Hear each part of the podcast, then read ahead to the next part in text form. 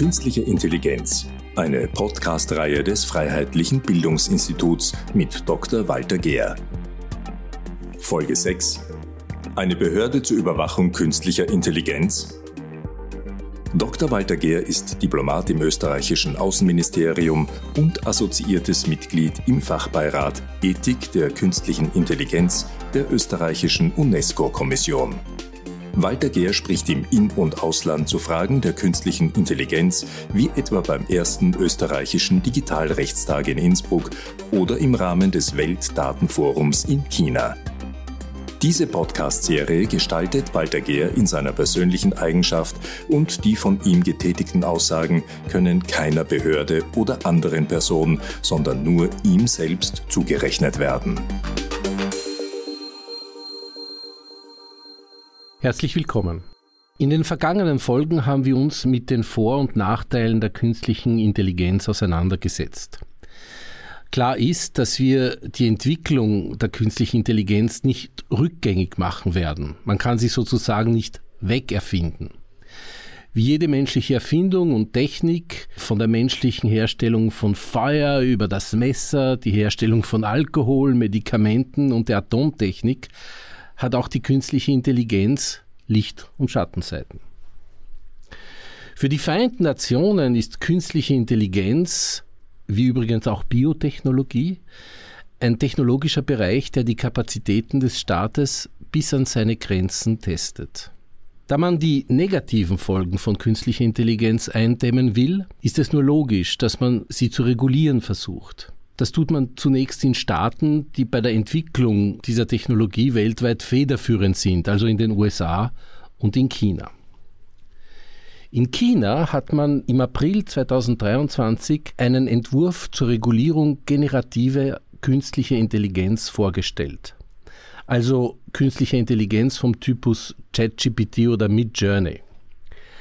In vielerlei Hinsicht entspricht dieser Entwurf den Forderungen westlicher KI-Kritiker.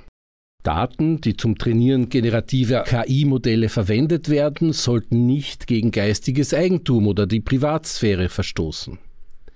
Algorithmen sollten Nutzer nicht aufgrund von Rasse, ethnischer Zugehörigkeit, Alter, Geschlecht und anderer Merkmale diskriminieren. KI-Unternehmen sollten transparent darlegen, wie sie Trainingsdaten erhalten und wie sie diese verarbeiten. Wo sich die chinesischen Regulierungsvorstellungen grundsätzlich von den westlichen unterscheidet, ist der Umstand, dass der von der künstlichen Intelligenz generierte Inhalt den Grundwerten des Sozialismus entsprechen soll. In den USA, dem Ort, wo die meisten KI-Systeme entstehen, ist die Regulierung von künstlicher Intelligenz schwach ausgeprägt. Da es keine staatlichen Normen für eine Reihe von Anwendungen gibt, erlauben die US-Behörden den Firmen, zum Beispiel autonome Fahrzeuge oder manche medizinische Geräte, selbst zu zertifizieren.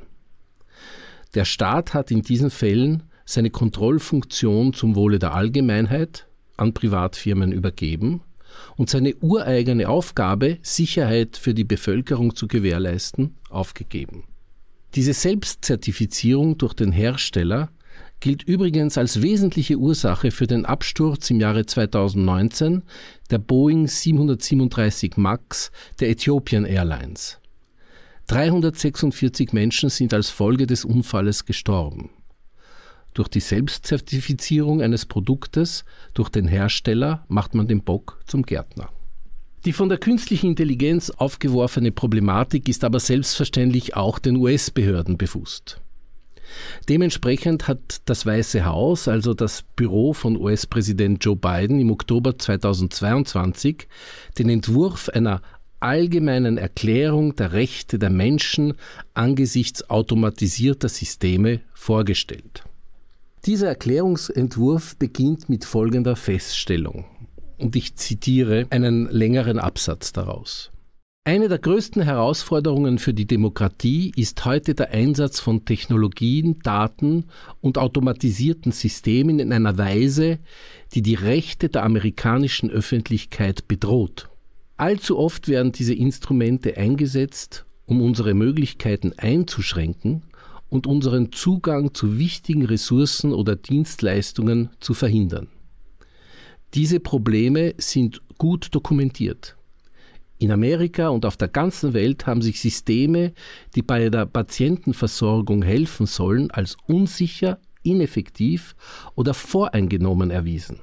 Es hat sich gezeigt, dass Algorithmen, die bei Einstellungs- und Kreditentscheidungen eingesetzt werden, bestehende unerwünschte Ungleichheiten widerspiegeln und reproduzieren oder neue schädliche Voreingenommenheit und Diskriminierung einbetten. Die unkontrollierte Datenerfassung in sozialen Medien wurde genutzt, um die Chancen der Menschen zu gefährden, ihre Privatsphäre zu untergraben oder ihre Aktivitäten zu verfolgen, oft ohne ihr Wissen oder ihre Zustimmung. Diese Folgen sind zutiefst schädlich, aber sie sind nicht unvermeidlich. Automatisierte Systeme haben außerordentliche Vorteile mit sich gebracht, von Technologien, die Landwirten helfen, Lebensmittel effizienter anzubauen, über Computer, die Sturmfluten vorhersagen, bis hin zu Algorithmen, die Krankheiten bei Patienten erkennen können. Diese Hilfsmittel sind heute die Grundlage für wichtige Entscheidungen in allen Sektoren und Daten tragen dazu bei, die globale Industrie zu revolutionieren. Angetrieben durch die Kraft amerikanischer Innovation haben diese Instrumente das Potenzial, jeden Bereich unserer Gesellschaft neu zu definieren und das Leben für alle zu verbessern. Zitat Ende. In weiterer Folge legt der Entwurf des Weißen Hauses fünf Prinzipien dar, die für den Umgang mit künstlicher Intelligenz gelten sollen. Erstens, Menschen sollten vor unsicheren und ineffektiven Systemen geschützt werden. Zweitens, Menschen sollten nicht durch Algorithmen diskriminiert werden. Drittens, sie sollten vor missbräuchlichen Datenpraktiken geschützt werden und selbst über die Verwendung ihrer Daten bestimmen können. Viertens, Menschen sollten darüber in Kenntnis gesetzt werden, wann automatisierte Systeme verwendet werden und wie sie ihr Leben beeinflussen. Fünftens, Menschen sollten grundsätzlich die Möglichkeit haben, zur Bearbeitung ihrer Anliegen die Verwendung von künstlicher Intelligenz auszuschließen und sich an einen Menschen wenden können. Soweit zu den Vereinigten Staaten. Wie steht es nun um Europa?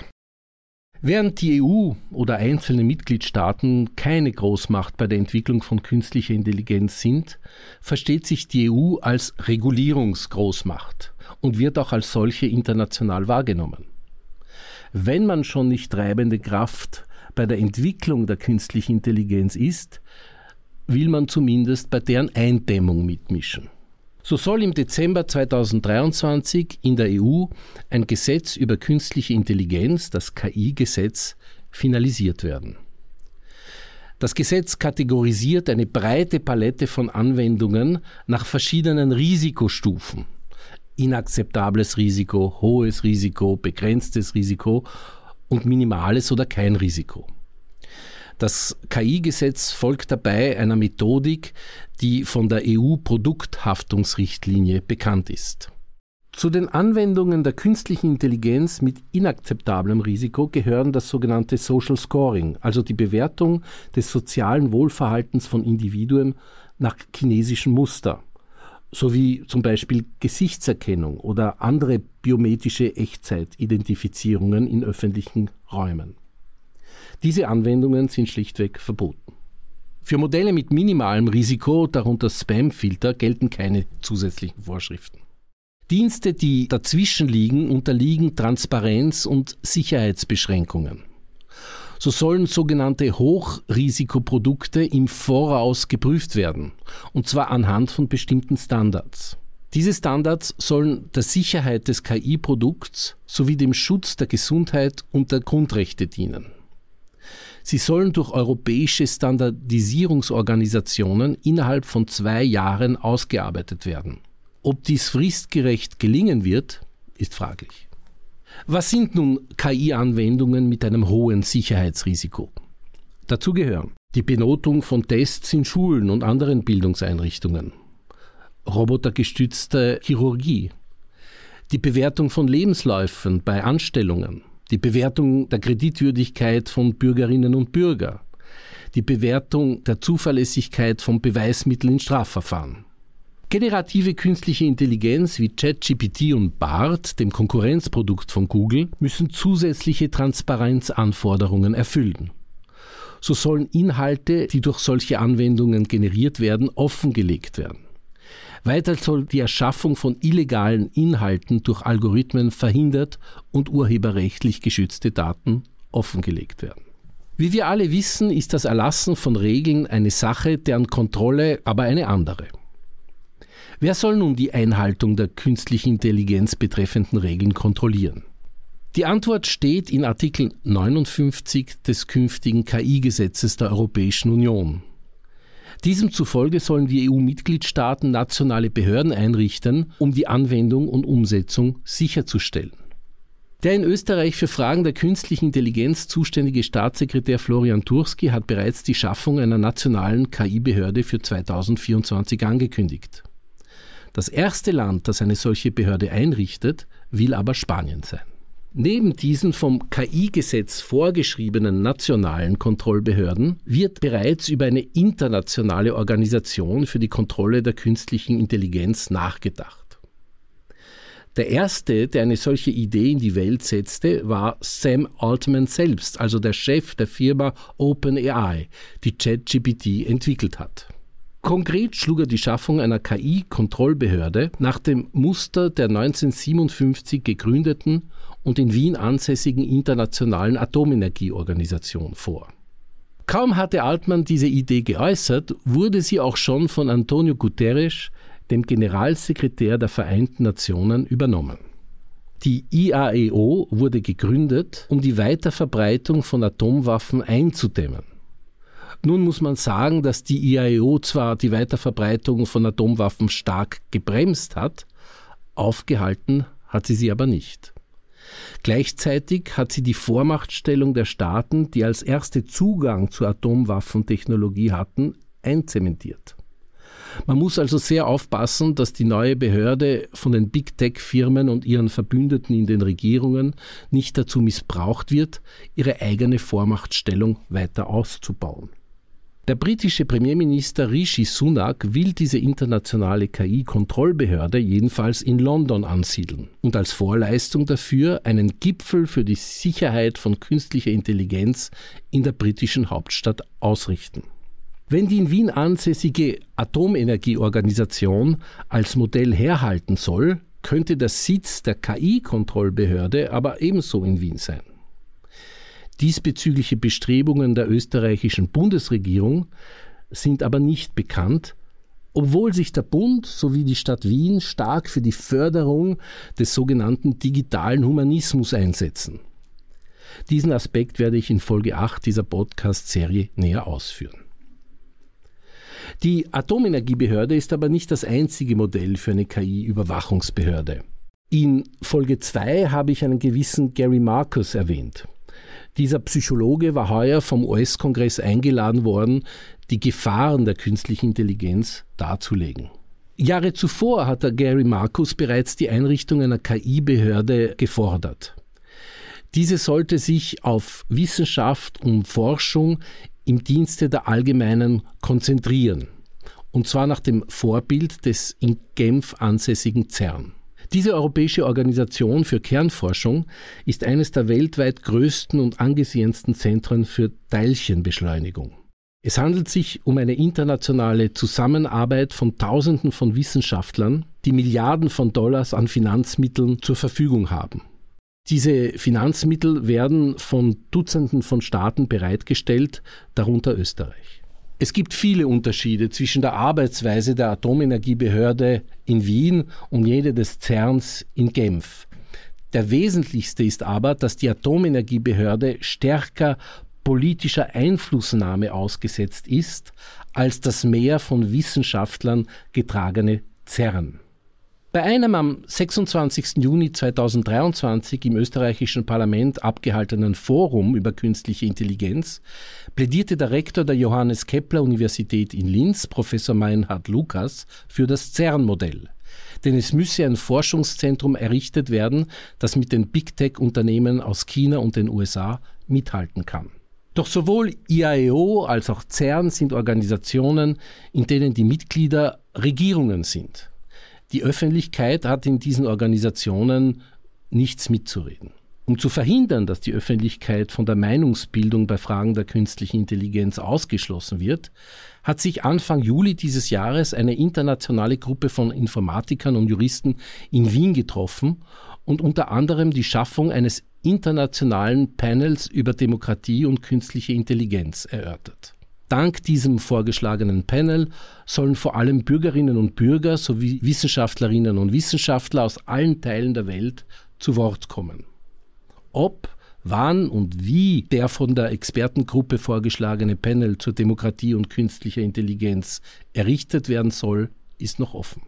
In der Zwischenzeit werden die Probleme immer komplexer. So hat am 13. Juli 2023 in Paris eine UNESCO-Konferenz sich mit dem wechselseitigen Einfluss von Neurotechnologie und künstlicher Intelligenz beschäftigt. Die Manipulation der Gefühle und Gedanken durch Technologie wird zunehmend zur Realität. Es stellt sich daher auch hier die Frage, wer und wie dies kontrolliert werden soll und auf welcher gesetzlichen Basis. Carme Artigas, die spanische Staatssekretärin für Digitalisierung, also die Amtskollegin von Österreichs Staatssekretär Florian Turski, hat bei der Konferenz die Frage aufgeworfen, ob diese angedachte KI-Kontrollbehörde nicht zugleich auch die Entwicklungen im Bereich der Neurotechnologie überwachen sollte. Die grundsätzliche Frage bei all diesen neuen Entwicklungen ist, werden wir es durch angemessene Gesetze und Kontrollmechanismen schaffen, der Menschheit durch neue Technologien dienlich zu sein, oder lassen wir die Menschheit in eine Situation hineinschlittern, wo sie zu Sklaven, Leibeigene oder Werkzeuge der neuen Technologien degradiert werden?